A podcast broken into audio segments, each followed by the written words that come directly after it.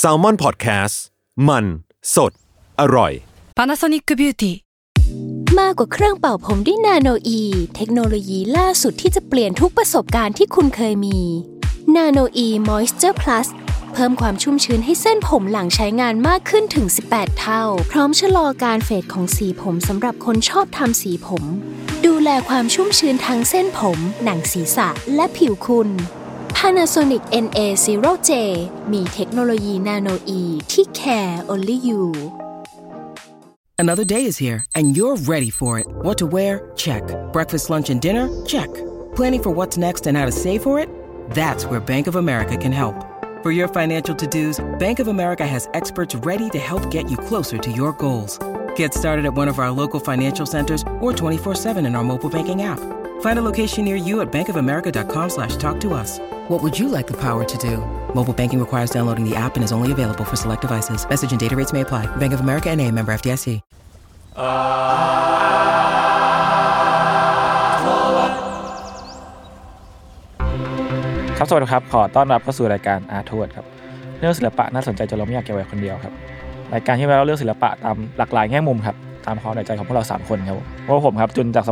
ับ ครับต้นกล้าสมรรถครับนี่คือมันเฮาครับครับมันวันนี้ก็เราจะคุยเรื่อง topic ที่เพิ่งเป็นเขาเรียกว่าเป็นข่าวใหญ่ ช่วงสัปดาห์ที่ผ่านมาเนาะเออเป็นเรื่องที่บริษัท Facebook ของมาร์คซักเบิร์กเนี่ยเขาเปลี่ยนชื่อเป็น Meta อะโอเคอะ TK คุณผมโยนให้คุณแหละ ใช่ครับ โอ้โห ตอนแรกกะจะเปิดเองไอ้จุนโยนให้เสร็จสรรพสบาย ส่งบอลเข้าตีนอย่างรวดเร็ว เอาเลยอืมกูแบงค์เรื่องนี้ผมค่อนข้างแบบแบงค์เออ ก็จริงๆ อย่างอืที่มเรารู้สึกว่าอะอันเนี้ยมันเป็นข่าวที่เหมือนกับ มันดูเป็นข่าวเทคโนโลยีเนาะแต่ทำไมเราต้องมาพูดในรายการศิลปะ เพราะว่าผมรู้สึกว่าเทคโนโลยีและศิลปะในยุคนี้มันมาพร้อมกันละมั้งอืมโอเคนั่นแหละเราก็จะมาพูดเรื่อง Meta ซึ่งเป็นชื่อใหม่ของบริษัท Facebook อืมแล้วก็ Metaverse ในหลายมุมมองกันและแน่นอนว่าหลาย ๆ มุมมองของอาร์ตด้วยอืมโอเค คือเกิดเหมือนที่เกิดไปเมื่อกี้นะคือเทคโนโลยีปัจจุบันเนี้ยวิศวกรรมเทคอะเทคโนโลยีอะ และและศิลปะมาทำงานร่วมกันเสมอเว้ยไม่ว่าจะเป็นแบบเหมือนสินค้าไอทีสักอย่างแล้วกันอธิบายสั้นๆก่อน เช่นมือถืออะสายอาร์ตมันต้องดีไซน์รูปร่างต่างๆ ใช่ไหมภาพที่ออกมาเป็น UX UI อืมอืมดีไซน์มือถือให้สวยงามแอปน่าใช้ ในขณะที่ฝ่ายวิศวกรรมก็ต้องทำสิ่งนั้นให้มันเกิดขึ้นอืมแล้วก็ feedback กันไปกันมาจนมันสร้างสิ่งใหม่ขึ้นมา นั่นคือ art และ tech ซึ่งมันคือเรียกได้ว่า art ทุกวันเนี้ยมันทำหน้าที่นั้นไปสักครึ่งหนึงอะเออแต่ว่าคุณพวกคุณได้ดูไอเขาเรียกว่าอะไรวะ อี presentation ปะของมาร์คซักเบิร์กไม่รู้เลยอะสเออสรุปย่อๆหน่อยได้ไหมแบบ หรือเราเราจะเอาทีละเรื่องก่อน Meta กับเมตาเวิร์สอะอืมมันมันยังไงนะ งั้นเดี๋ยวผมเล่าให้ฟังเลยแล้วกัน นี่ส่งเป็นไงล่ะ โอ้โหโอเคคือเมื่อกี้ที่แบบชอบมากแป๊บแป๊บนะคือกำลังจะกลืนน้ำลายโอเค โอเคด้วยโอเคต้องบอกได้ได้ทุกคนก่อนไว้ก่อนว่าตอนเนี้ TK เป็นแผลในปากครับเขาอ๋พอยายามใช่ครับ เขาจะเชื่องช้าเล็กน้อยแต่ตอนนี้ผมผมพร้อมแล้วครับ โอเค คือปกติครับ Facebook อะครับ มันจะมีงานที่ชื่อว่า Facebook Connect อืม ที่จะมาโชว์นวัตกรรมอะไรเหมือนของงานของ Apple แหละอืมซึ่งก็มีมีมีทุกปีนะ แต่ว่าปีเนี้ย Connect 2021 เป็นปีที่แบบยิ่งใหญ่ที่สุดที่ผ่านมาเนาะซึ่งเกิดวันที่ 28 ที่ผ่านมานี่เองอืมสินใหญ่เป็นพิเศษเลย เรียกได้ว่านั่นแหละก็คือ Facebook อะได้รีแบรนด์ใหม่เป็น Meta ซึ่ง Meta มันแปลได้ว่า Beyond เว้ยอืมข้อหมายคือประมาณนี้เลย เป็นคำที่มาร์คพูดเองนะแต่ใดๆแล้วอะครับ มันก็ยังเป็นการทำสิ่งเดิมๆแต่ชัดเจนขึ้น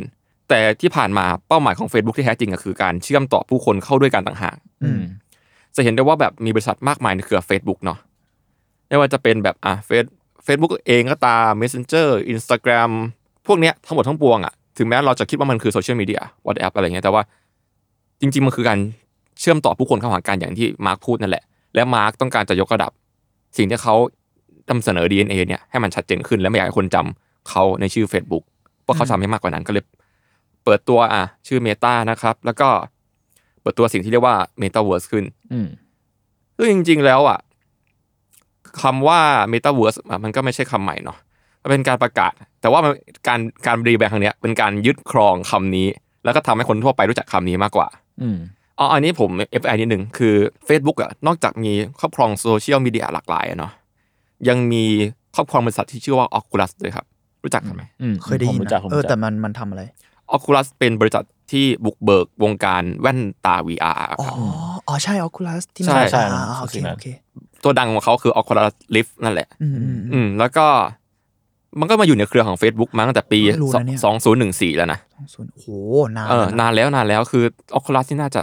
ตั้งประมาณปี 2012ถ้าผมจำไม่ผิดนะอืมก็นั่นแหละแล้วก็ Facebook ก็ซื้อไป แล้วตอนนี้ก็มีสิ่งที่เรียกว่า Oculus Quest 2 ออกมา ก็คือเป็น headset VR ที่นับว่า หนึ่งในตัวที่ร้านที่สุดในทุกวันนี้อืมอืมเพราะว่าปกติ headset VR ส่วนมากจะมีปัญหาเรื่องการต้องเสียบสายอืมแต่ตัวเนี้ยไม่ต้องเสียบสาย ประมาณนั้นผมเข้ามองให้เห็นภาพง่ายๆไม่ดูคล่องตัวขึ้น อันนี้ผมเสริมนิดนึงคือคนที่มาพร้อมแนวคิดเนี่ยก็คือ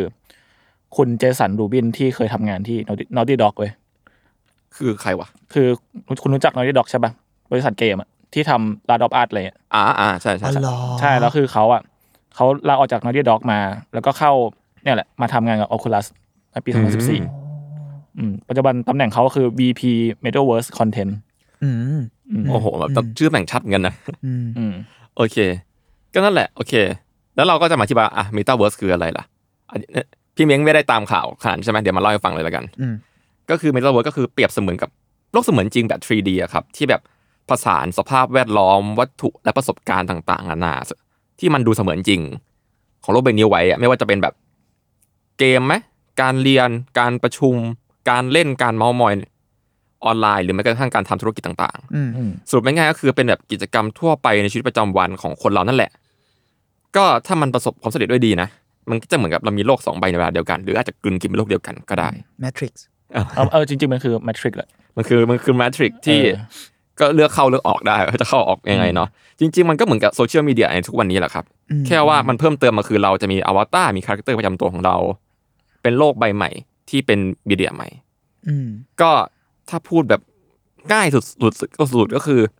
มันคือความฝันแห่ง Ready Player One นะครับอืมอืมอืมอืมอืมมันจะเห็นภาพชัดสุดเนอะอืมพอพูดถึงอ่าน่าเห็นภาพวันซึ่งมันก็คือ virtual reality นั่นแหละอืมก็คาดว่า Metaverse ก็ก็ต้องใช้พลังของ virtual reality เนี่ย ให้มันเกิดขึ้น อืมอย่างที่คนรู้จักรู้ดีว่ามันจะมีเทคโนโลยีที่ชื่อว่า VR และ AR นั่นแหละ อือืมมแต่ส่วนตัวผมว่าคำว่า Metaverse อะมันดูห่างการกว่านั้นเว้ย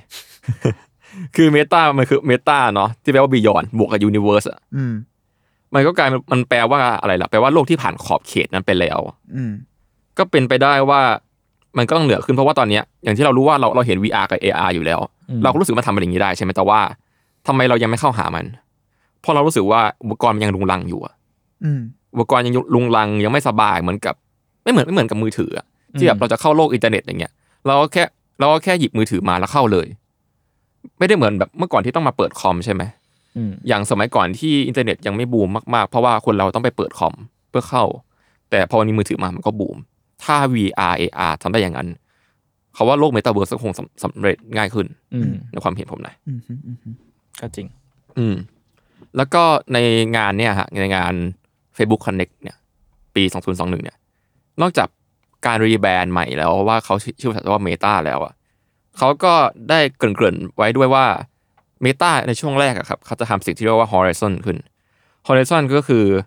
เหมือนเป็นแพลตฟอร์มหนึ่งแล้วกัน ซึ่งก็จะแยกไปเป็น Horizon Home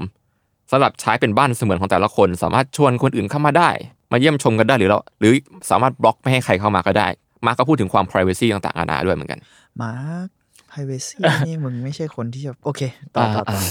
เอ้ยแต่ว่าช่วงนี้ผมได้ข่าวเสริมเลยนะ ช่วงนี้มาร์กกำลังพยายามจะปิดระบบ Face Recognition อะของตัวเองออกไปไว้เพื่อเพื่อต้อนรับการมาของ VR เอ้ยของ Metaของตัวเองไงของตัวเองไงไงล่ะอืมเออไม่งั้นคุณก็ไม่กล้าเล่นอะนะโอเคนี่ยต่อวมันะมนอกจาก Home ใช่ไหมก็มี Horizon World ก็คือเป็นพื้นที่สำหรับทำกิจกรรมต่างๆ ร่วมกับคนอื่นแหละ แล้วก็มี Horizon Workroom ก็คือเป็นที่สำหรับเอาไว้ทำงานอืมถ้าเสริมก็คือปัจจุบันนะฮะ headset หรือว่าแว่นตา VR ของ Oculus ของ Facebook นี่แหละ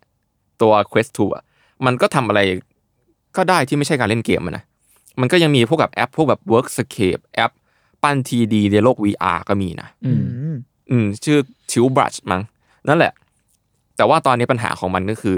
มันยังไม่ได้เชื่อมต่อกันทุกแอปเหมือนโลกโลกโลกใบหนึ่งเหมือนโลกอินเทอร์เน็ต เท่านั้นเอง มันแค่แบบเหมือนเป็นเหมือนเป็นโปรแกรมอะครับ ก็อันอยู่ใครอยู่มันอะไรอย่างเงี้ยอืมผมก็คิดว่า Facebook ก็คงต้องการที่จะเชื่อมสิ่งเหล่านี้ให้มันแบบ smooth มากขึ้น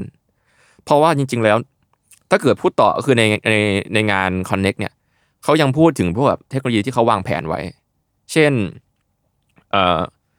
เช่นการดีไซน์แว่นแบบใหม่ หรือว่าแบบพวกเฮดเซตอะไรที่มันสะดวกสบายขึ้นนะครับ หรือว่าไอ้เรื่องแบบสิ่งที่การการแทร็กแท็กมืออืม เพราะปกติเวลาเราเล่น VR เนอะจนอืมคุณจะเห็นว่ามันมันมันต้องแบบต้องถือจอยสักอย่างหนึ่งอะมันก็พยายามพัฒนามันพัฒนาสิ่งเนี้ยให้แบบเราใช้มือได้ฟรีมากขึ้นอืม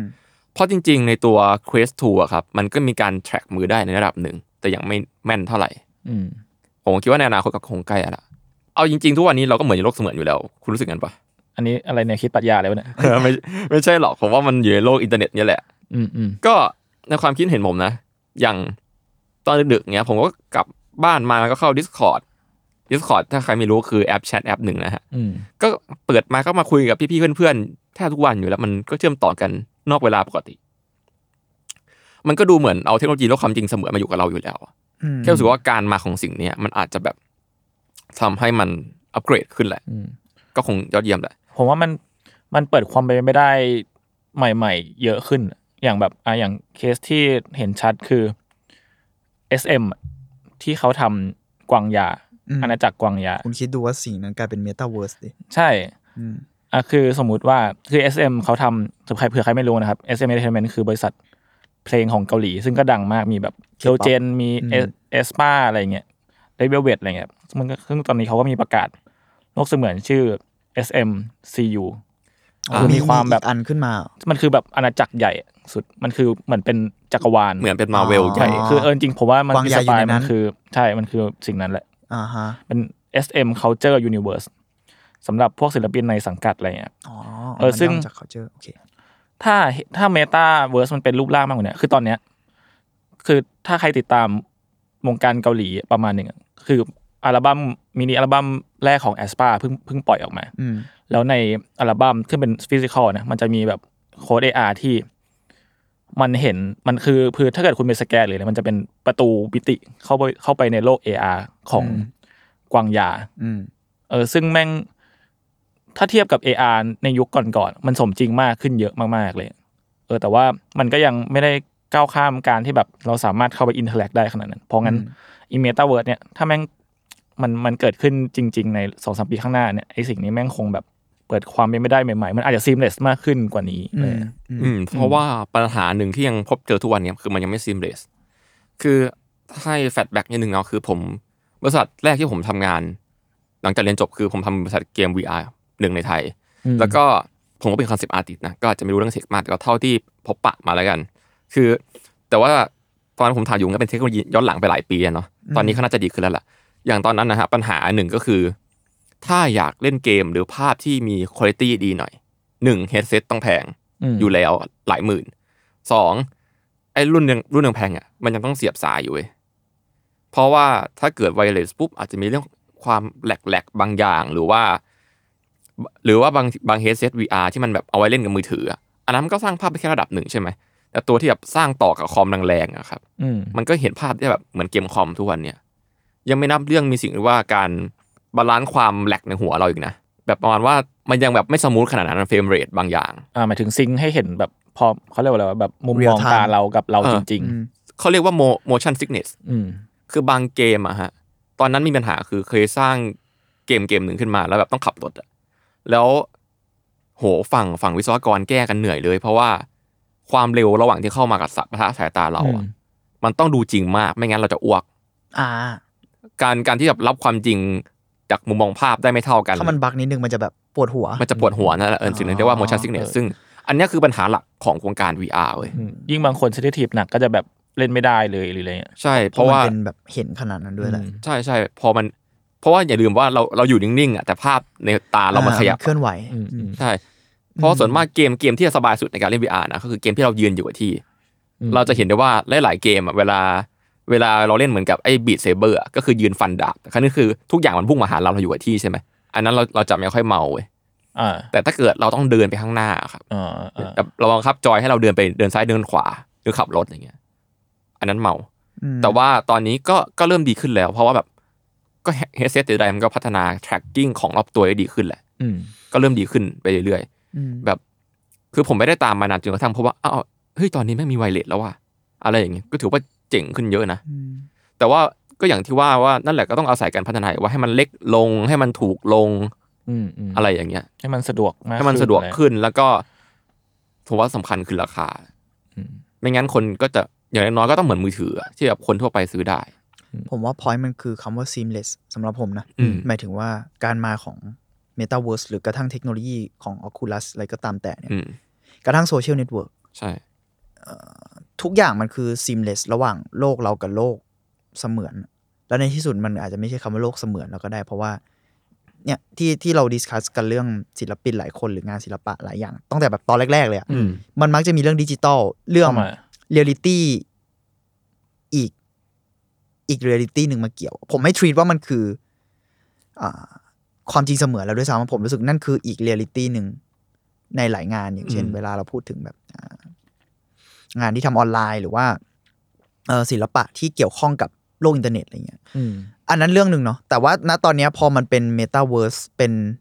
หรือ SM ชัดมาก พอมันบิวอัพมาอย่างนี้ปุ๊บอะแล้วมันอยู่ในชีวิตคนแบบ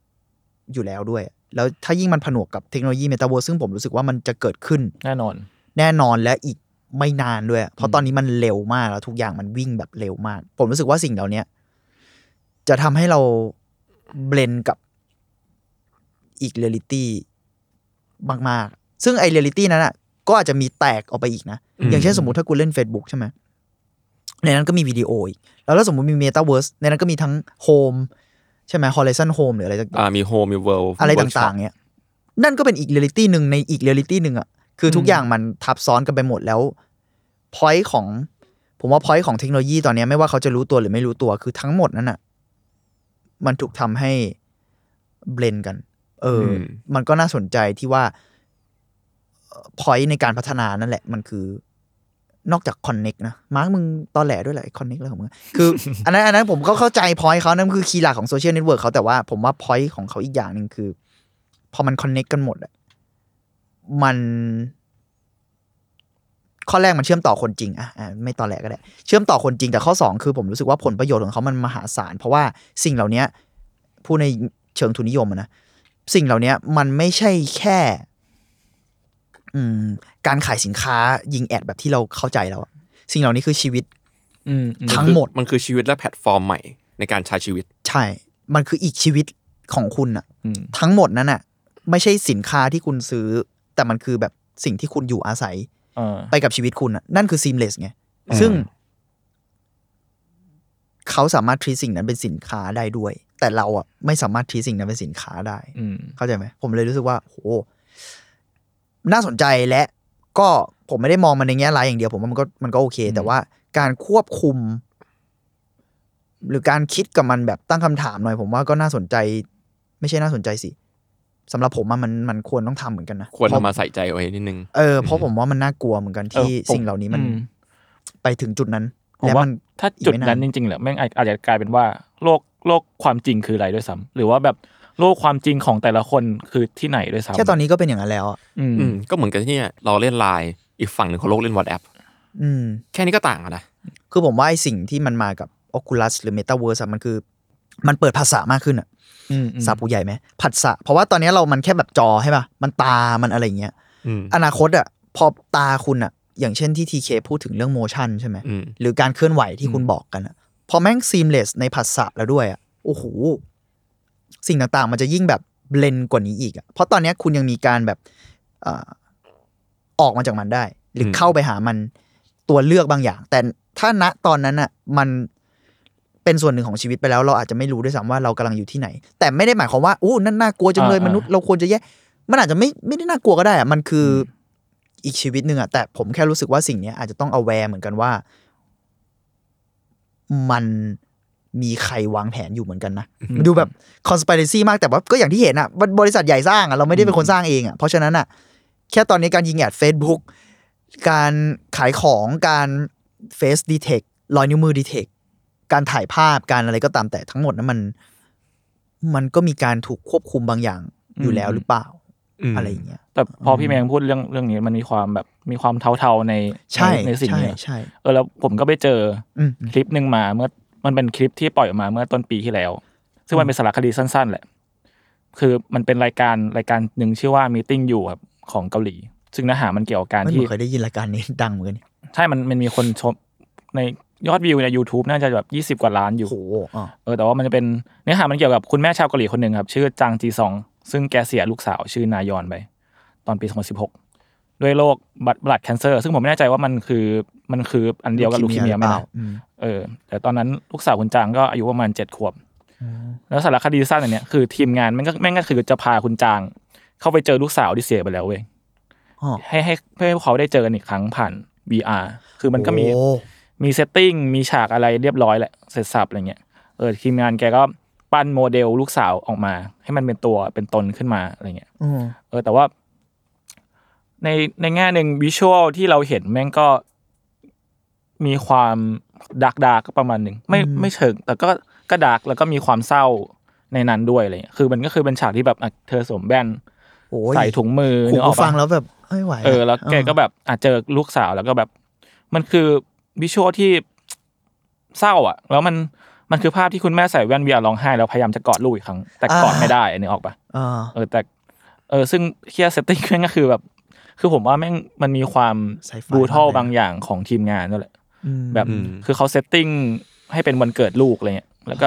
ไปเดินเล่นเป่าเค้กเออ เออ แล้วก็ส่งลูกเข้านอนอะไรเงี้ยแล้วคือ คือมันมันเหมือนหนังมากอะมันมันพอส่งลูกเข้านอนปุ๊บเหมือนทุกอย่างแม่งค่อย ๆ หายไปอืม แล้วเพราะว่าทำซีนมาแค่นี้ ใช่เออเออ มันแบบในมุมหนึ่งมันก็แอบใจในความคิดผมอะคือมันก็แอบใจร้ายแหละแบบเออเรื่องเพราะมันในนั้นมันก็จะมีเรื่องแบบ อะไรวะเรื่องเอโรมันในนั้นเรื่องเดล็อกของลูกอะไรเงี้ยอืมที่แบบมันก็ถูกเซตขึ้นมา อีกอย่างหนึ่งคือมันผมว่ามันในแง่หนึ่งมันไม่เหมือนการที่สมมติว่าลูกสาวถูกลักพาตัวไป แล้วแล้วสมมติว่าเขาได้เจอลูกสาวที่ถูกลักพาตัวไปอีกครั้งหนึ่งอันนั้นมันคือการที่แบบ มันคงไม่เคยไม่มีใครอยากให้เกิดสิ่งนี้ขึ้นอีกครั้งเนี่ยแต่อืมพอเป็นสิ่งนี้คือ มันอาจจะทำให้เขาอยากเจอเขาอีกเรื่อยๆหรือเปล่าเออ แต่ว่ามันก็ subjective อีกอย่างหนึ่งคือ อันนี้ผมก็ไปตามอ่านที่เขาสรุปมาคือเขามันมีฝรั่งที่แบบไปตามอ่านบล็อกบล็อกของแม่เขาอะอืมเออเขาอะก็คือแกบอกว่าแกเหมือนเหมือน เหมือนแกได้ปลดล็อกอะไรบางอย่างจากฝันร้ายที่เคยเจอมา อ่าอ่าอ่ามันเออก็มีอืมเพราะว่าในฝันแกแกฝันแกฝันว่าลูกสาวแกเนี่ย เคยที่เจอในฝันอะไม่เคยยิ้มเลยเว้ยแล้วก็เหมือนมองมาที่แกด้วยสายตาไม่พอใจเลย เออทำให้แบบคุณคุณจางเขาก็มีความรู้สึกผิดต่อ นายอนอืมมาโดยตลอดอะไรเงี้ยแต่ว่าประสบการณ์ที่เขาเจอครั้งเนี้ยแม่งคือประสบการณ์ที่ที่เหมือนฝันที่เป็นฝันที่เขาอยากจะฝันมาตลอด อืมอือืมมเป็นฝันดีของเขานะอืมโหมันก็พูดยากเหมือนกัน เพราะว่าอ่าถ้าเรามองในมุมที่คุณจุนบอกตอนแรกมันอาจจะเป็นการแอดดิตได้เนาะอืมเสพติดกับอืมภาพมายาแบบพูดแบบชุ่ยที่สุดอะไรเงี้ยแต่ว่า พอฟังสิ่งที่เขาสรุปมาอืมแบบ back เนี้ย story อะไรได้เออแล้วในในแง่นี้มันโหอันนี้มันคือวิธีการเยียวยา PTSD อืมเออแบบหนึ่งด้วยมัซ้ำคือไปเทออะราปีแล้วอะเออ ก็ก็เลยแบบ ไม่รู้ว่าผลเหล่านี้มันมันเกี่ยวข้องกับนักจิตวิทยาแค่ไหนอะไร เราก็ไม่รู้เหมือนกันอืมแต่อืมเขาก็อาจจะคงรีเสิร์ชบางอย่าง เราเราไม่รู้เหมือนกันนะ แต่ว่าอืมยังไงแม่เขาก็ต้องมีการแบบต้องสัมภาษณ์ก่อนจะทำสิ่งนี้อ่าอยู่อาจแล้วจะต้องมีนักจิตวิทยาควบคุมอย่างใช่เคร่ต้องงมีครัดเซแหละลล์เพอร์มิชันด้วยอืมอืมเออ แต่ว่ามันเออนั่นแหละมันก็เลยอะก็ถ้าผลออกมาเป็นอย่างนั้นจริง ๆ ก็ก็อาจจะดีนะ หมายถึงถ้าอืมเขาถ้ามันเป็นการปลดล็อกอะก็อืมถ้าเกิดคุณแม่เขาแค่บอกว่า อยากจะกล่อมลูกก่อนนอนสักครั้งหนึ่ง ยังไม่ได้ทำเลยในวันนั้นอืมแล้วถ้าเกิดเขาได้ทำในสิ่งเนี้ย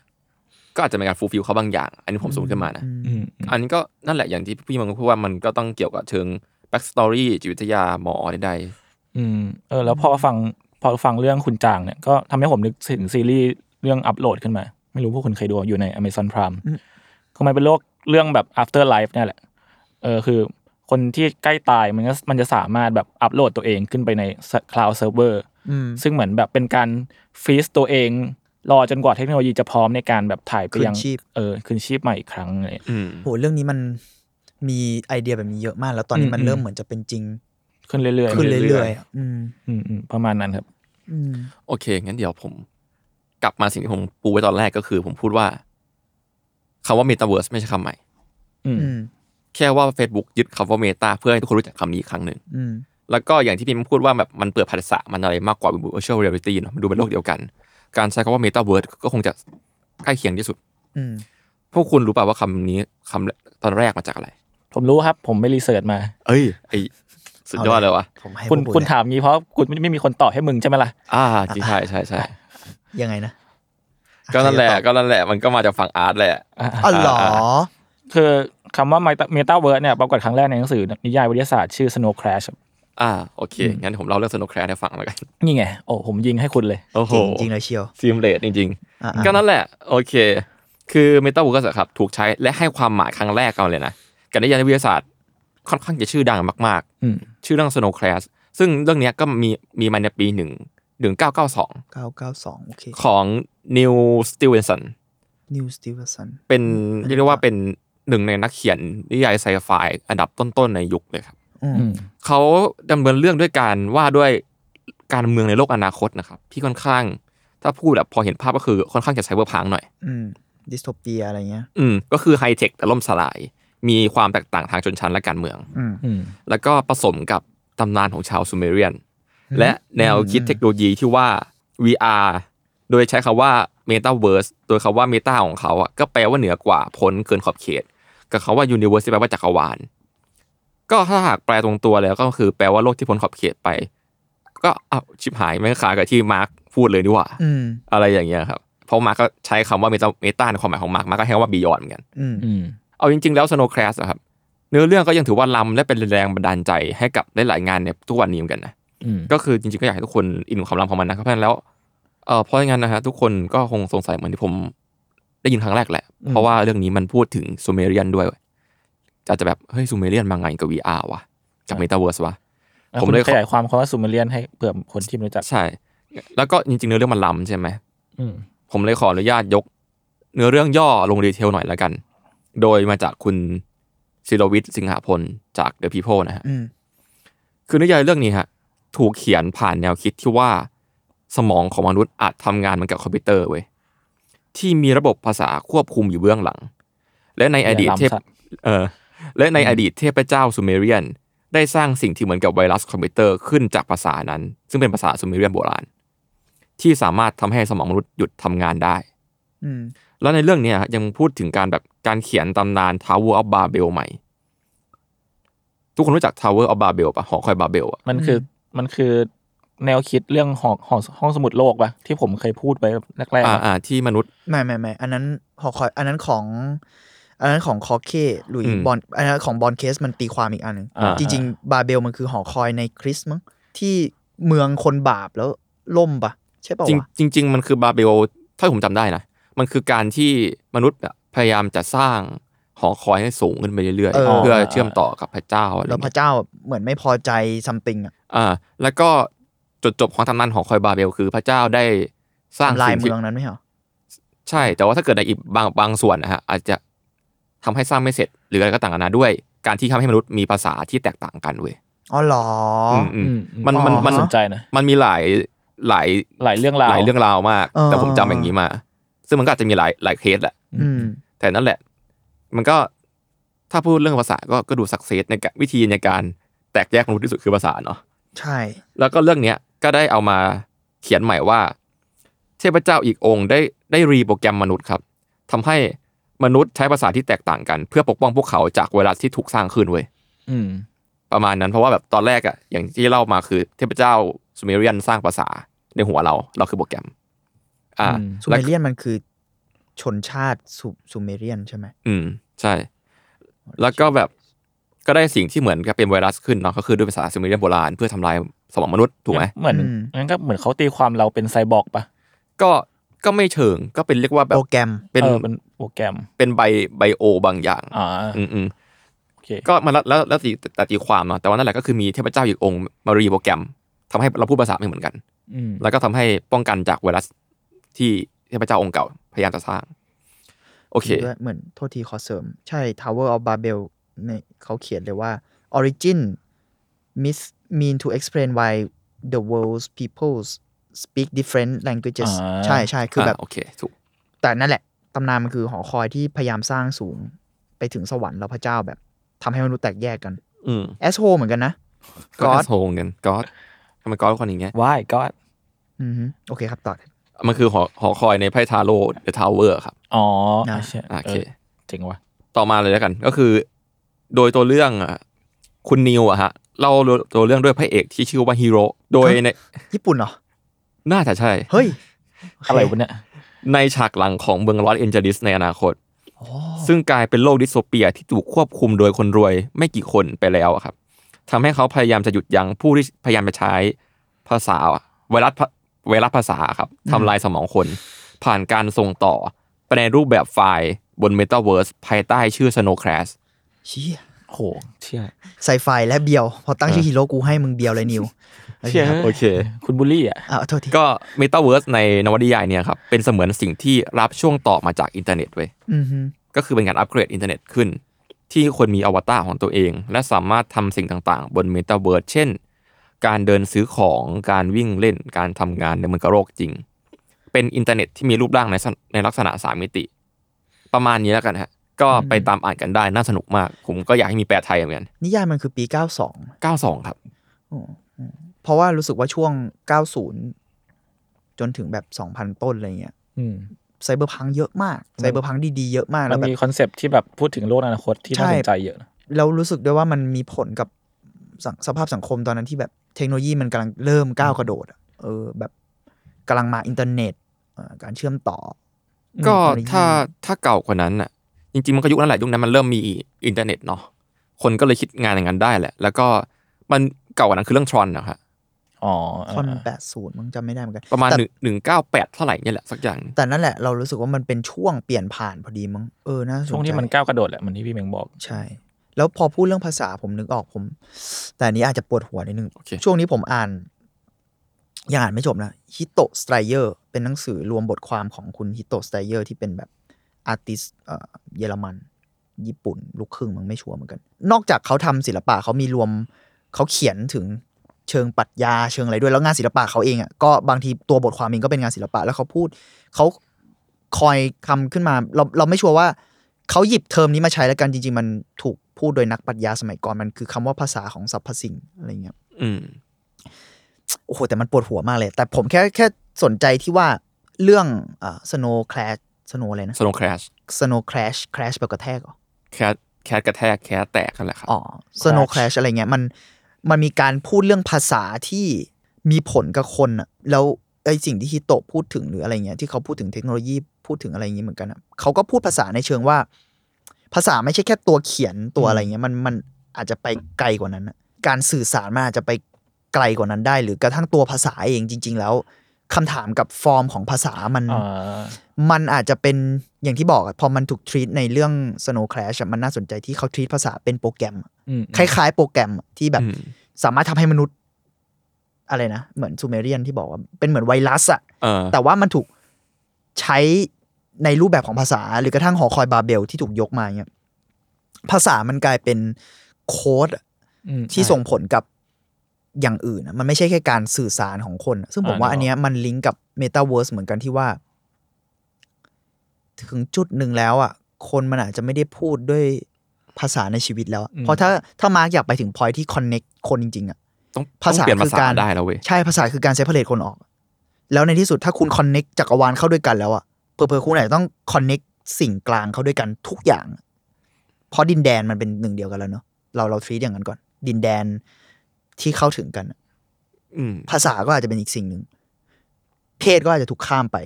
เรารู้สึกว่า เออ ในแง่หนึ่งมันอาจจะเป็นเรื่องการทลายกำแพงทุกอย่างก็ได้ อันนี้ถ้ามองในแง่แบบอ่าอ่าเข้าใจทิศทางที่ดีหน่อยเนอะเออพอพูดเรื่องภาษาเราเลยนึกถึงเรื่องนี้ เออ น่าสนใจดี อืม โอเค ก็กลับมาตอบพี่เมงเมื่อกี้เนาะก็ทรอนก็หนึ่งเก้าแปดสองก็ถือว่าน่าจะเป็นเรื่องแรก ๆ เลยครับ ที่ที่พูดถึงการเข้าไปในอยู่ในโลกเนี้ยนะอืมก็ โอเค งั้นเดี๋ยว เราพักสักครู่แล้วก็กลับมา คุยกันต่อคุยกันต่อแล้วกันครับผมโอเคครับ โอเคครับ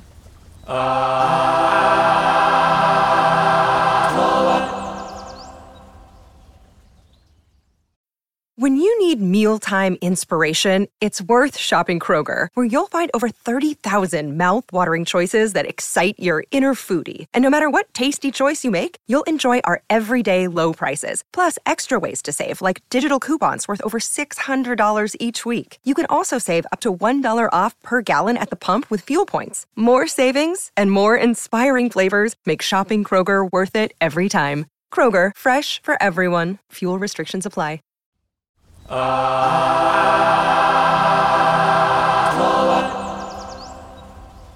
ลับเข้ามาในครึ่งพักหลังครับ เมื่อกี้เราคุยถึงไหนนะทีเคคุยเรื่อง Snow Crash ครับ ที่เป็นนิยายตั้งแต่ปี 1992 ที่พูดคาว่า Metaverse ครั้งแรกเนาะซึ่ง Snow Crash เนี่ย ผมก็ได้ข่าวพักใหญ่ตั้งแต่ปี 2019 แล้วว่า HBO Max เนี่ยจะเอามาทำเป็นซีรีส์ก็รอติดตามดูนะครับว่าจะมีมาให้เราดูกันไหม เพราะเป็นในเรื่องที่พูดเรื่องเหล่านี้ได้ยิ่งใหญ่แล้วก็การมาของ Metaverse เราจะอาจจะดูเรื่องนี้ได้อินมากขึ้นอืมอืมต่อมาเลย ผมมองว่านั่นแหละ คือหลายๆครั้งอะครับ เรามักจะพูดว่าจินตนาการสำคัญกว่าความรู้ แต่ว่าสำหรับผมอะผมว่าจินตนาการมาก่อน แล้ว แล้วมันจะนำพาความรู้มาเว้ยอย่างเหมือนกับสิ่งที่เรารู้สึกว่ามันเกิดขึ้นกับสโนว์แคลดก็ดี หรือกับสิ่งต่างๆบนโลกใบนี้ที่เราเห็นมาเยอะแยะมากว่ามัน เคยเห็นในหนังในการ์ตูนในนิยายมาก่อน อืมก็เลยเป็นสิ่งที่ผมพูดว่าเออศิลปะกับเทคโนโลยีมันมาด้วยกันจริงๆนะอืมอืมเหมือนอย่างสิ่งที่ดูเหมือนการส่งผ่านข้อมูลผ่านสมอง ซึ่งใกล้เคียงกับ neural link ของอีลอนมัสก์ครับ อ่าอ่าอ่าซึ่งสิ่งนี้เราก็จะเห็นใน animation Ghost in the Shell เนาะอืมมีมาตั้งแต่ปี 1995 แล้วก็แอปที่ดูเหมือน Skype อะครับ ใน Space Odyssey อืม Space Odyssey มีตั้งแต่ปี 1968อืมยังไม่นับถึงว่าดีไซน์ของชุดอวกาศ และยานอวกาศใน Space Odyssey ตั้งแต่ปี 68 ที่ตอนเนี้ยโคตรเหมือนตอนนี้เลยอืมอืมอย่างอื่นอีกอย่างอื่นรับไม่ทั่วเลยนะ คือจริงๆนี่เราสามารถแบบทำเคสได้ว่าสิ่งไหนในหนังนิยายการ์ตูนก่อนมาเป็นของจริงได้เลย ด้วยซ้ำมันเยอะมากอืมๆอืมผมว่ามันส่งส่งกันด้วยแหละหมายถึงว่า จินตนาการเหล่านั้นมันก็มีผลมาจากเทคโนโลยีที่เกิดขึ้นมา ณช่วงนั้นอะไรเงี้ยอย่างที่บอกอะพอแบอืบม90หรือว่าอะไรอย่างเงี้ยมันบูมไงหรือกระทั่งทรอนเองตอนนั้นมันก็เริ่มมีเรื่องเกมเรื่องอะไรขึ้นมาเหมือนกันอืมอืมมันมันมันก็ส่งกันไปส่งกันมา แหละ แต่บางอันพอมันเป็นหนังหรือมันเป็นอะไรที่มันไม่ได้ต้องใช้เทคโนโลยีจริงจริง ๆ บางอย่างมันก็อาจจะเกิดขึ้นก่อนได้ๆมันมันฟุ้งเกิดขึ้นได้เออเพราะว่าอย่างพวกแบบนิยายนิยศาสตร์ในยุคแบบ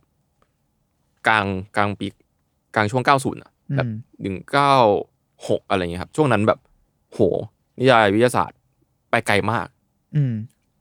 เรียกว่ายกเคสมาไม่หมดเลย เยอะมาก อะงั้นเรากลับมาเลยว่า พวกคุณมีเคสอะไรที่แบบเป็นศิลปะที่มันดู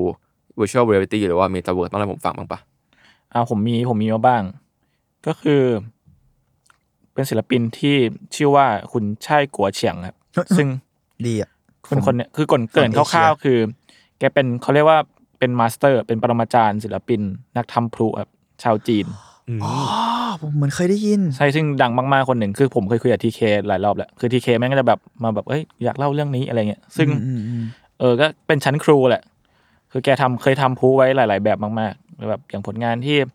อาจจะเคยเห็นกันคือเป็นเป็นพลุที่เป็นรูปบันไดสูงประมาณห้าร้อยเมตร สูงขึ้นไปบนฟ้านะชื่อชื่อแล้วชื่องานเนี่ย ชื่อว่า Sky Ladder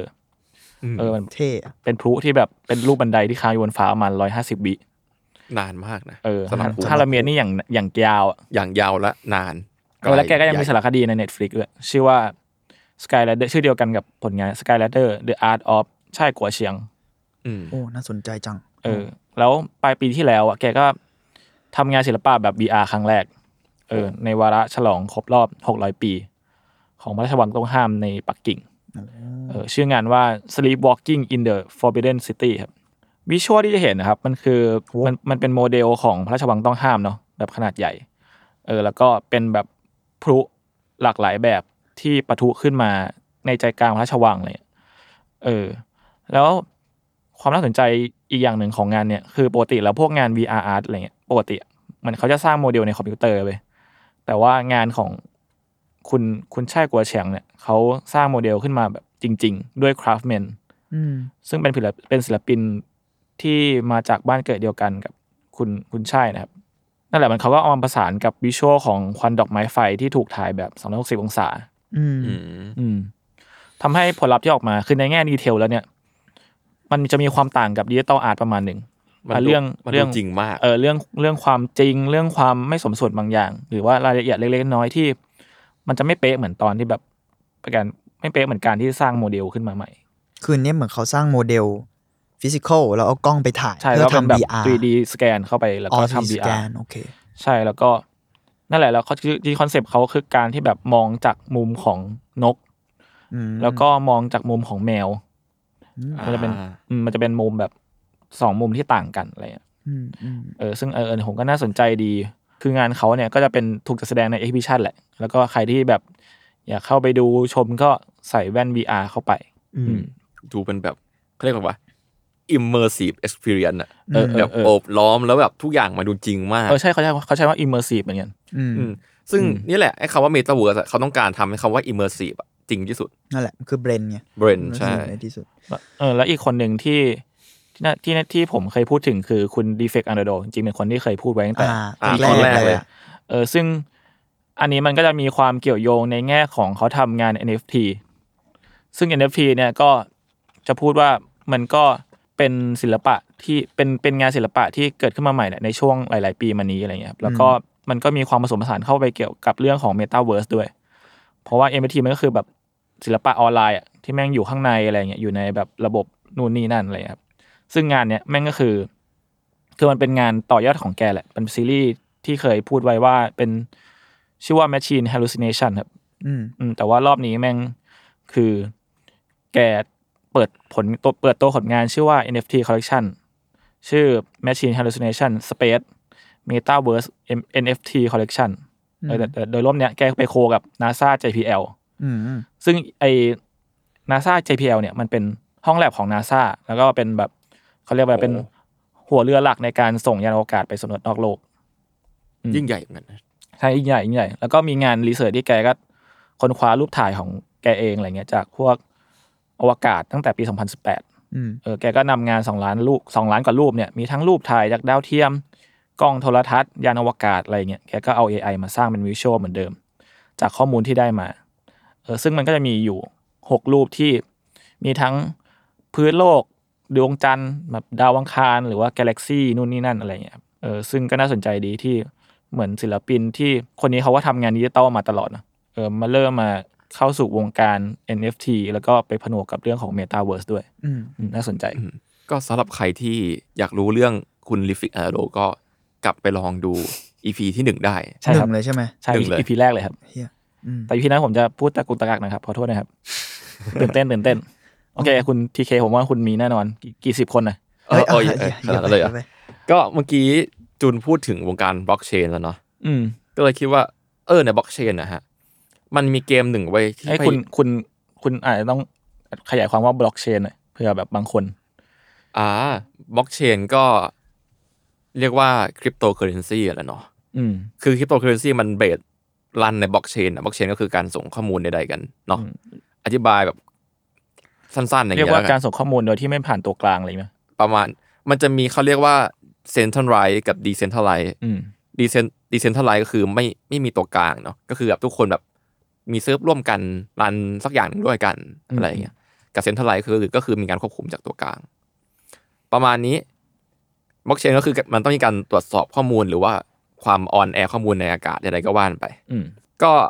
กลับมาแล้วกันก็คือมันมีเกมเกมหนึ่งที่ run ในโลกบล็อกเชนก็คือสิ่งที่เรียกเกมที่ชื่อว่า Decentraland Decentralandด์ใช่อืมเปิดตัวมาสักพักแล้วครับ ก็เป็นเจ้าของเหรียญที่ชื่อว่า MANA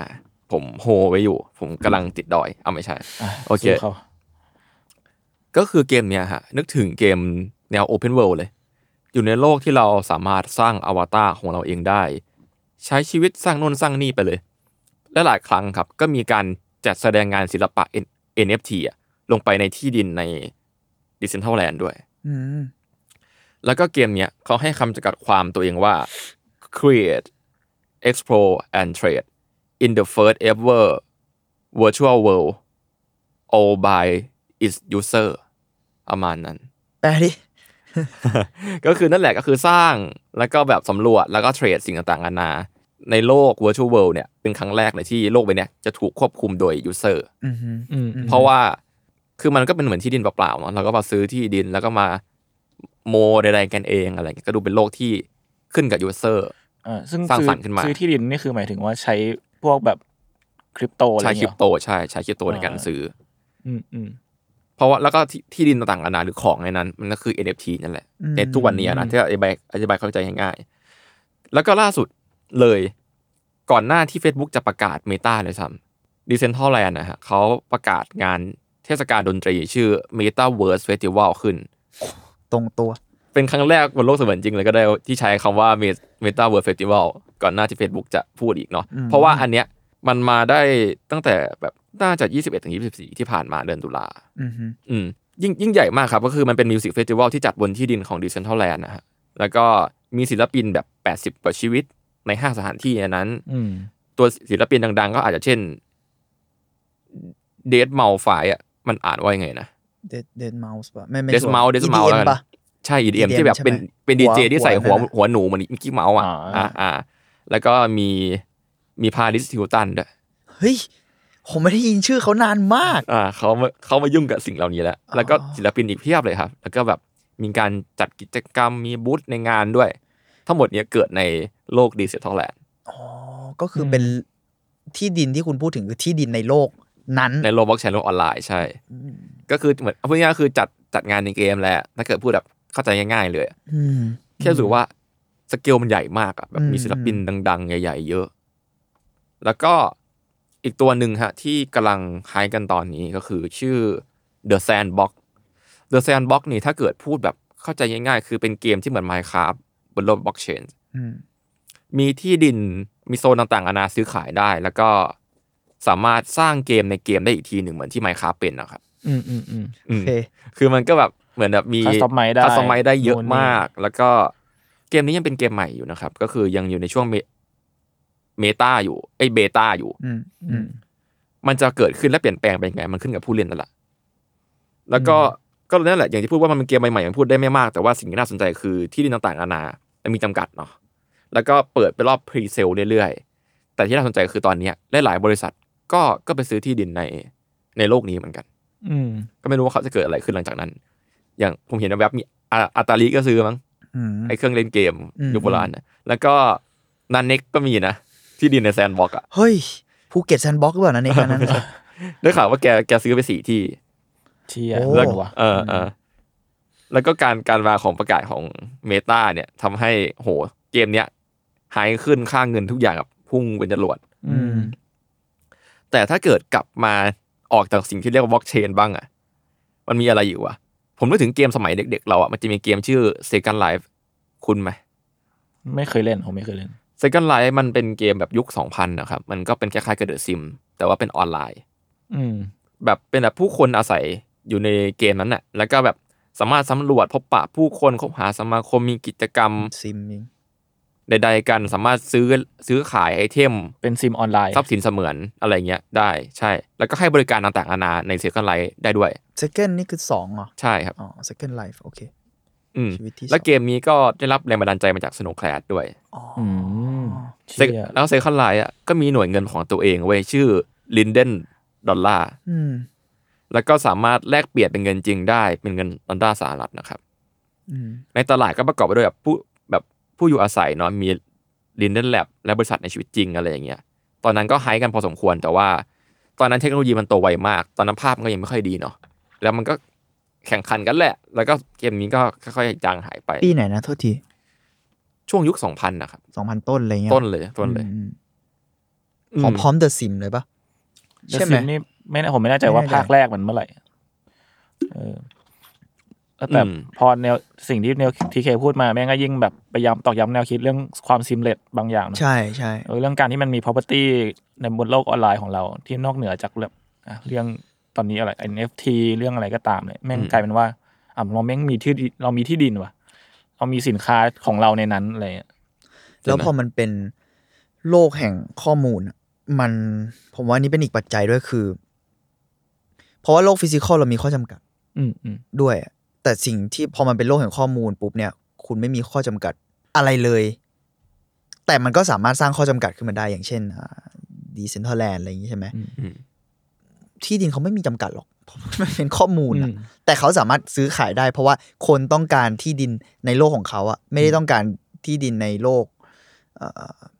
ของตัวเองที่ไปสร้างหรือแบบอาจจะไม่ได้สามารถมี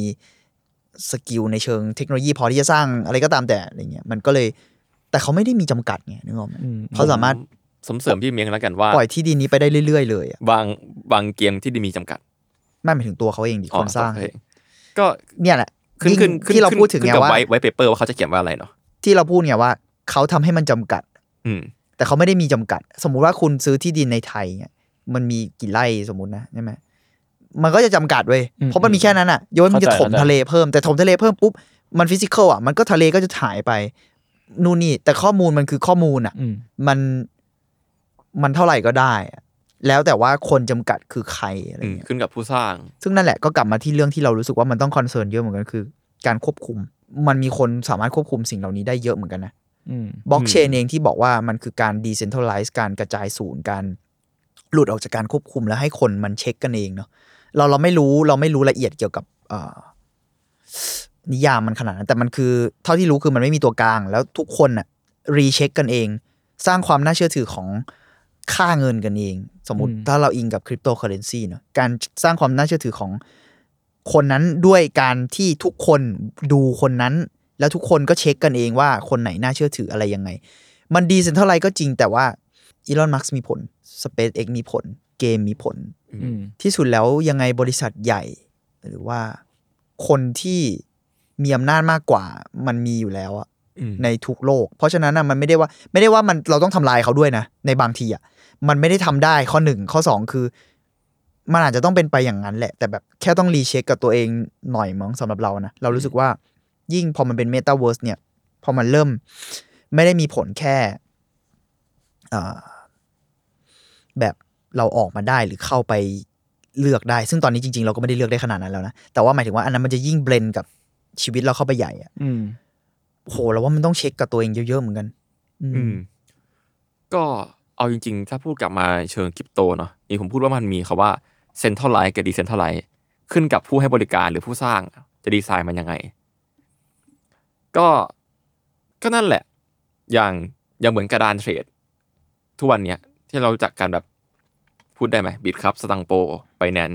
สิ่งพวกนี้ก็คือคำว่า centralized เนาะเพราะว่ามันมีเจ้าของกระดานอืมแต่ว่ามันก็จะมีสิ่งเรียกว่า DeFi หรือว่า Decentralized ที่ไม่ไม่เหมือนอย่างเงี้ยที่แบบไม่ไม่มีตัวกลางขนาดนั้นอะก็แต่มันก็มีเจ้าของแพลตฟอร์มไงใช่ก็ต้องมีคนดีไซน์ ข้อเสียคือนั่นแหละมันต้องมีคนสร้าง แต่ว่ามันก็จะมีการแบบ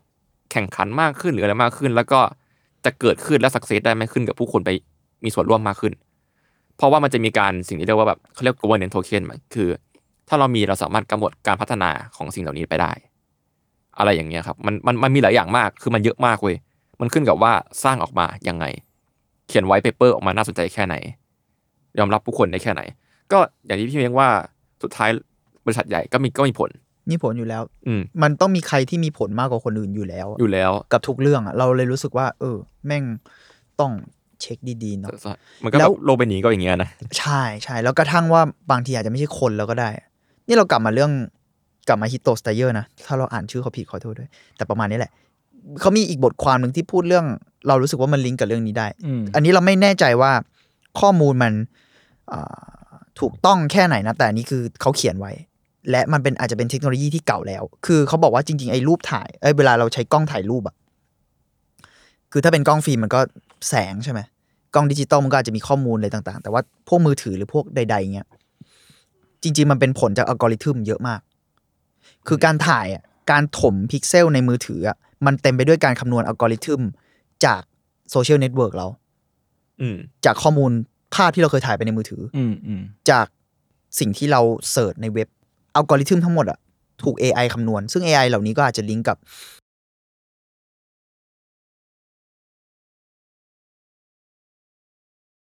คุณ กำลังไม่ใช่แค่ capture รูปตรงหน้า อย่างเดียวมันคือรูปในนั้นอะประกอบด้วยข้อมูลมากมายของคุณ ออกมาเป็นรูปนั้น อืม อืมอืมแปลว่าทั้งหมดนั้นอะสมมุติว่าถ้าเราคิดแบบแง่ร้ายนิดนึงนะ ถ้าข้อมูลทั้งหมดนั้นอะถูกใครบางคนหรือกระทั่งข้อมูลอีกชุดลีดอะไปทางใดทางหนึ่งอะคุณอาจจะเป ลี่ยนความคิดเลยก็ได้นะ คือตอนนี้มันไม่ใช่แค่การควบคุมของการควบคุมโดยที่เอ่อควบคุมแบบ force แบบบังคับอะไรเงี้ย ตอนนี้มันเราว่าโลกยุคนี้ที่มันมีข้อมูลมากมาย แล้วมันอยู่กับตัวเราเงี้ย การควบคุมมันเป็นไปด้วยการแบบควบคุมความคิดแล้วด้วยซ้ำอะโดยที่เราอาจจะไม่รู้ตัวด้วยซ้ำว่าอืมเรากำลังถูกทำให้คิดอะไรอยู่หรือเปล่าอะไรเงี้ย อืม ตอนนี้มันเป็นอย่างที่ว่าเป็นการควบคุมความคิดแหละ เพราะว่า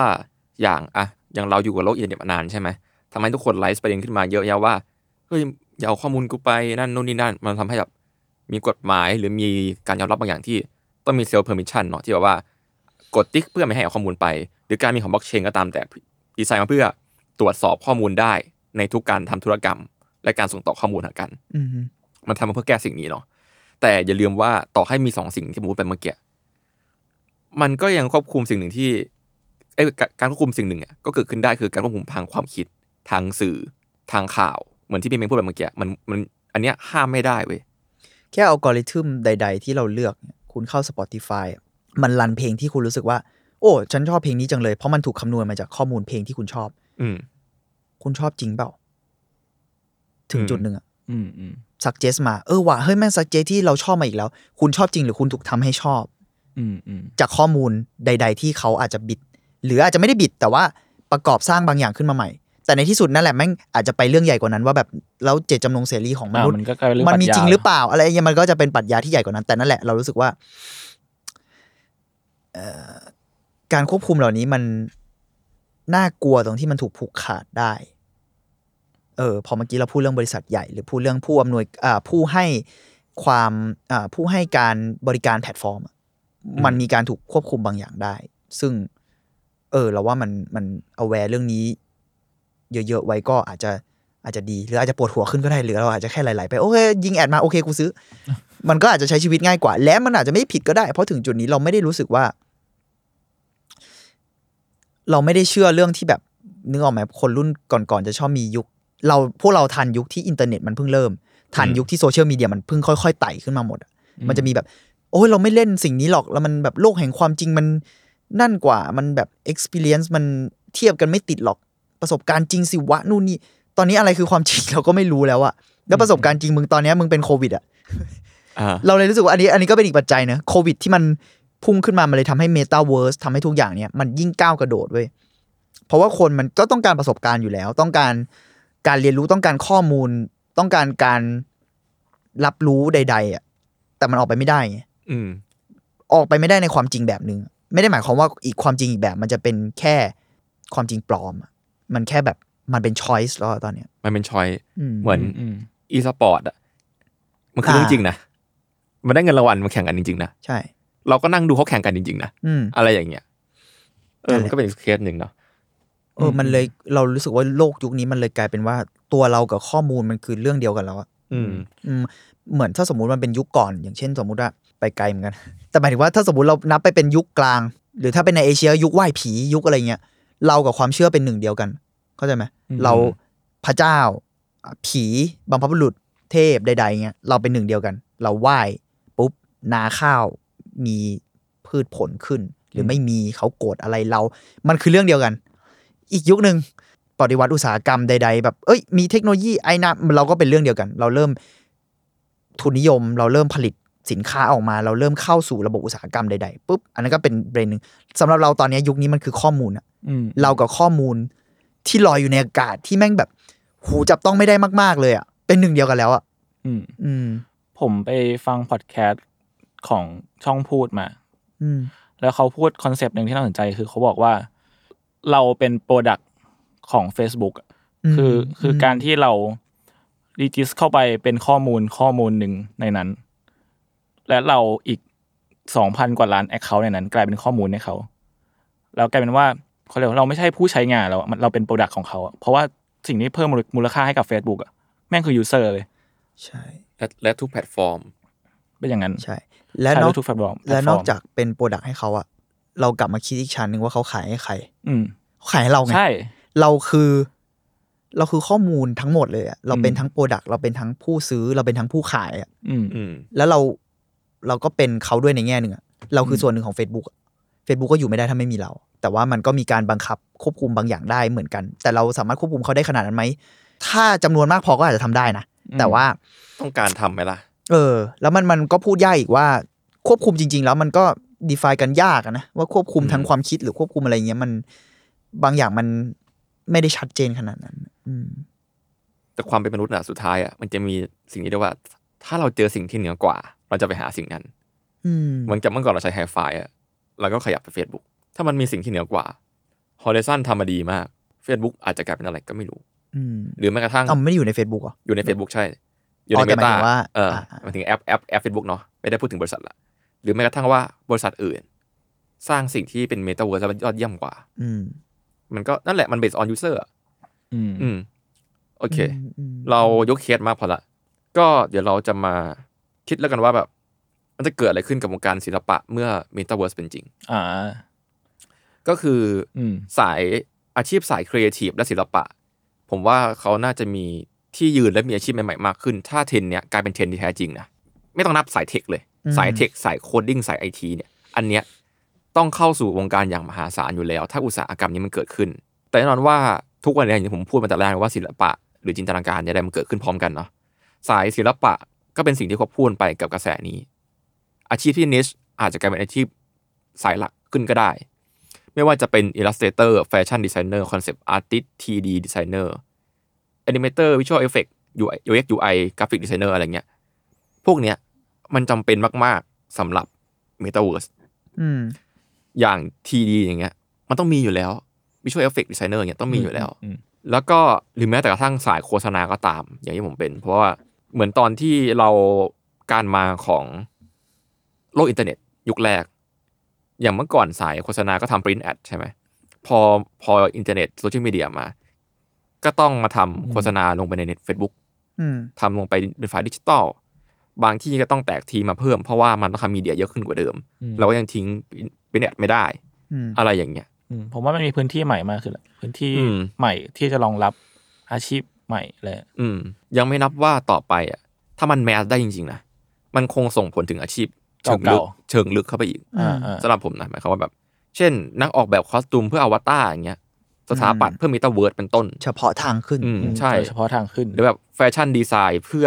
อะไรยังไง เหมือนกับคุณตอนที่คุณจูนอธิบายเรื่องแบบ คนที่ทำ concept artist ให้ Final Fantasy อะอ่าในยุคที่แบบเขาต้องดีไซน์เอามาโนะ character เพื่อไปลงในเกม แล้วจะมีแบบมันมีข้อจำกัดบางอย่างของเทคโนโลยีใช่ไหมผมว่าเมตาเวิร์ดก็อาจจะเป็นเช่นนั้น แล้วมันอาจจะต้องมีอาชีพเฉพาะอย่างนั้นอีกอืมอืมเพื่อรองรับมัน ขึ้นกับว่าเราอะ จะไปได้ถึงขนาดไหนแล้วมากกว่า ก็ถ้ามองในแง่ประโยชน์มันก็ประโยชน์เนาะเพราะว่ามันก็แบบมีการเพิ่มหน้าที่เพิ่มการงานใดๆเข้าไปเพราะมันเหมือนกับมีแพลตฟอร์มมีโลกใหม่ขึ้นมา แต่ข้อเสียก็คือต้องปรับตัวเหมือนกันก็อย่างที่พูดแหละอย่างเมื่อกี้ตอนที่ผมพูดเรื่องการมาของโซเชียลมีเดียหลายๆคนหลายๆบริษัทก็อาจจะล้มตายหายไปเหมือนกัน หรือว่าต้องปรับตัวใหม่เหมือนกัน ถ้าการมาสิ่งเนี้ยมันหลีกเลี่ยงไม่ได้ อืมอืมพอสมควร อืม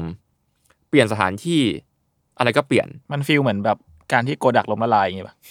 อะไรอย่างเงี้ยถ้าคิดง่ายเออเออผมว่าสิ่งเนี้ย มันแคลิซิสว่ะ มันมันเกิดขึ้นแน่ๆ แต่อืมแต่เกิดขึ้นกับอะไรอะอีกเรื่อง ยังไม่นับว่าแบบผมอาจจะต้องเปลี่ยนโปรแกรมทำงานก็ได้นะ ผมใช้ Photoshop ทั้งชีวิตเนี่ย ต่อไปอาจจะต้องมีแบบมีโปรแกรมเพิ่มมาหนึ่งก็ได้ๆอืมอืมแล้วถ้าเกิดใครปรับตัว ใครยิ่งไม่ปรับตัว โอกาสก็ยิ่งลดลง เหมือนทุกวันเนี้ยถ้าเกิดใครปรับตัวเยอะก็อาจจะเอาอย่างเคสการขายศิลปะบนบน NFT อย่างเงี้ยที่ผมแบบไม่ว่างก็หามันสักทีอะไม่ยอมไปทำมันสักทีอะ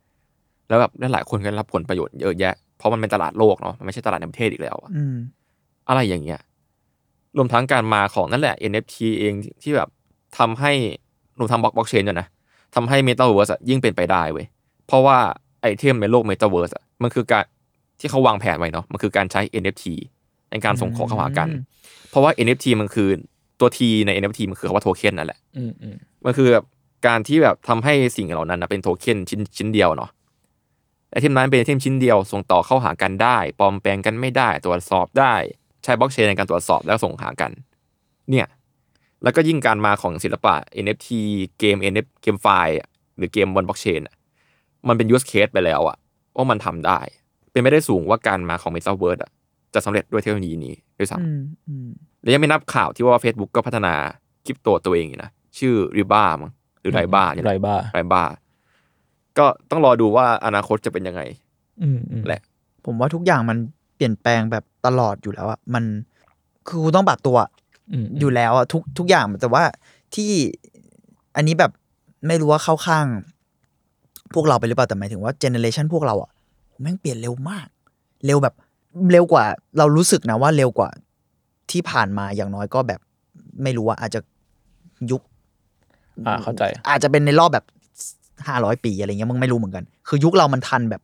การเปลี่ยนแปลงแบบกระโดดแบบอินเทอร์เน็ต social network ตอนนี้ NFT อืมถ้ามึงถ้าเราทันเมตาเวิร์สอย่างนี้คือเราแบบสี่แผ่นดินไซเบอร์อะนึกออกไหมเออสี่แบบแผ่นดินจริงวะแบบเออไอ้เชี่ยมันโอ้โหแล้วมันเร็วแบบ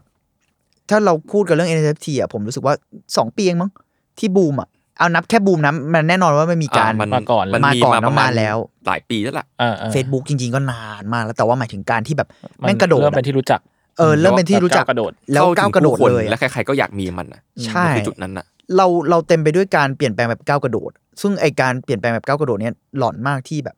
คุณจะตกหล่นอะอืมอืมนี่ตอนนี้ผมก็แทบจะไม่ทันแบบ NFT ไม่ทัน social network บางอย่างแล้วด้วยซ้ำไปอะอืมอืม เหมือนแบบตอนแรกๆ การมาของ TikTok เนี่ย เรารู้สึกว่าเฮ้ยอะไรวะทำไมกูทำไมต้องทำสิ่งต้องดูวิดีโอด้วยอะไรอย่างเงี้ยอืมสุดท้ายเป็นไงอะโห ทุกวันนี้ต้องทำงานทำโฆษณาลง TikTok ให้ตอกที่เราผมว่ามันมีความแบบมีความก้าวกระโดดของคอนเทนต์แหละในช่วงหนึ่งอืมอืมแม้กระทั่งเออเทของผู้คนก็ตามนะใช่แบบคนทุกวันนี้ต้องการเสพสื่อที่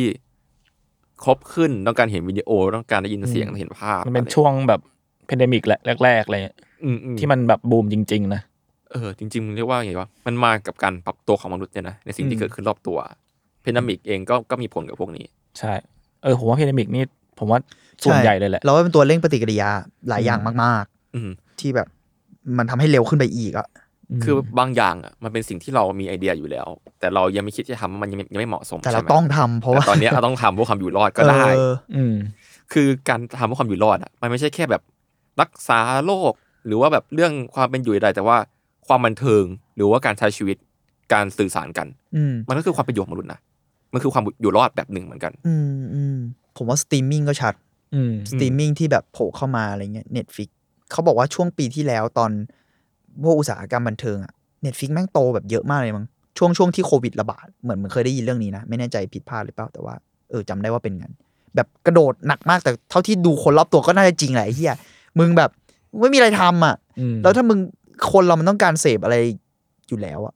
ไม่ว่าจะเป็นรูปแบบใดอะไรเงี้ย มันมันก็ต้องการเสพอะไรบางอย่างที่เป็นเรื่องของจิตใจหรือข้อมูลอะไรเงี้ย อืม มันก็